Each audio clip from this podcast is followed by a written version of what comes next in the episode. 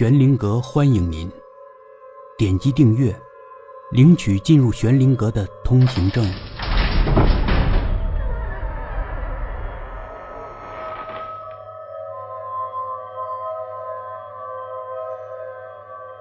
向往，第三集。我漂浮在原地，脑子里不断有一个念头在盘旋：抢走。抢走，抢走！我真不愿再想下去，这样的念头很可耻。于是我摇晃着自己轻如羽毛的脑袋，晃晃悠悠的回到了山上的房子。我躺在那个化妆盒一样大的箱子里，箱子四周是空荡荡的墙壁，一阵冷风。携着一片枯叶吹过，叶子在我房间里打了几个转停在了身上。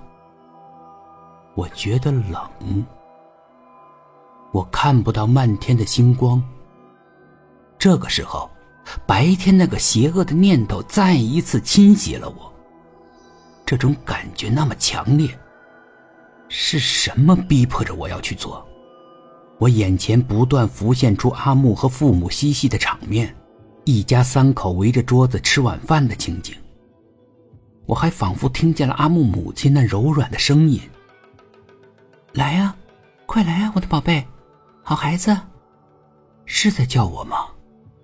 这么多年，我的母亲对我都是又打又骂的，就算我死后，她也没有来看过我。我多么想成为阿木，我多么想和这样温顺的母亲一起生活啊！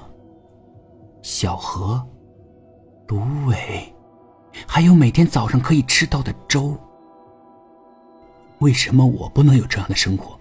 为什么阿木就可以有？凭什么？难挨的夜晚终于过去，我从豪宅漂浮出来，见到几个小鬼在我房子前捡石子玩。我大喝一声：“滚！”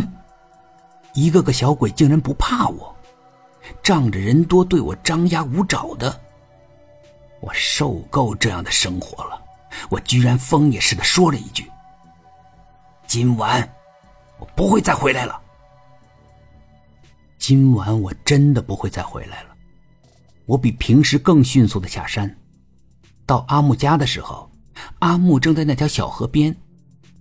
他在干什么呢？只见他手里拿着几个扁扁的小石子。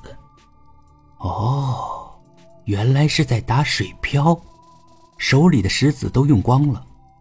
阿木还是不太满意。这时他又蹲下来找合适的石子，好不容易找到一块，刚要伸手去抓，我灵机一动，踢了一脚，阿木不得不将身子朝前倾。我看机会来了。用力在他后背推了一把，阿木扑通一声，就跌入了河中。我把阿木的尸体拖上岸，飞奔着上山。一等阿木的灵魂出窍，我就钻入他的体内。我现在有了肉体，我感觉到了重量。对着阿木的灵魂，我说：“阿木，你别怨我。”我把我阴间的这些汽车啊、水果啊，还有酒都给你，你看。说着，我拿起一瓶酒晃了晃。哦，对了，还有这套房子。真的吗？当然是真的。我为了让阿木相信，把压在房子上面的那张符取了下来，说道：“这就是我阴间这套房子的房契，你拿着。”阿木也不客气。一把就抓了过去。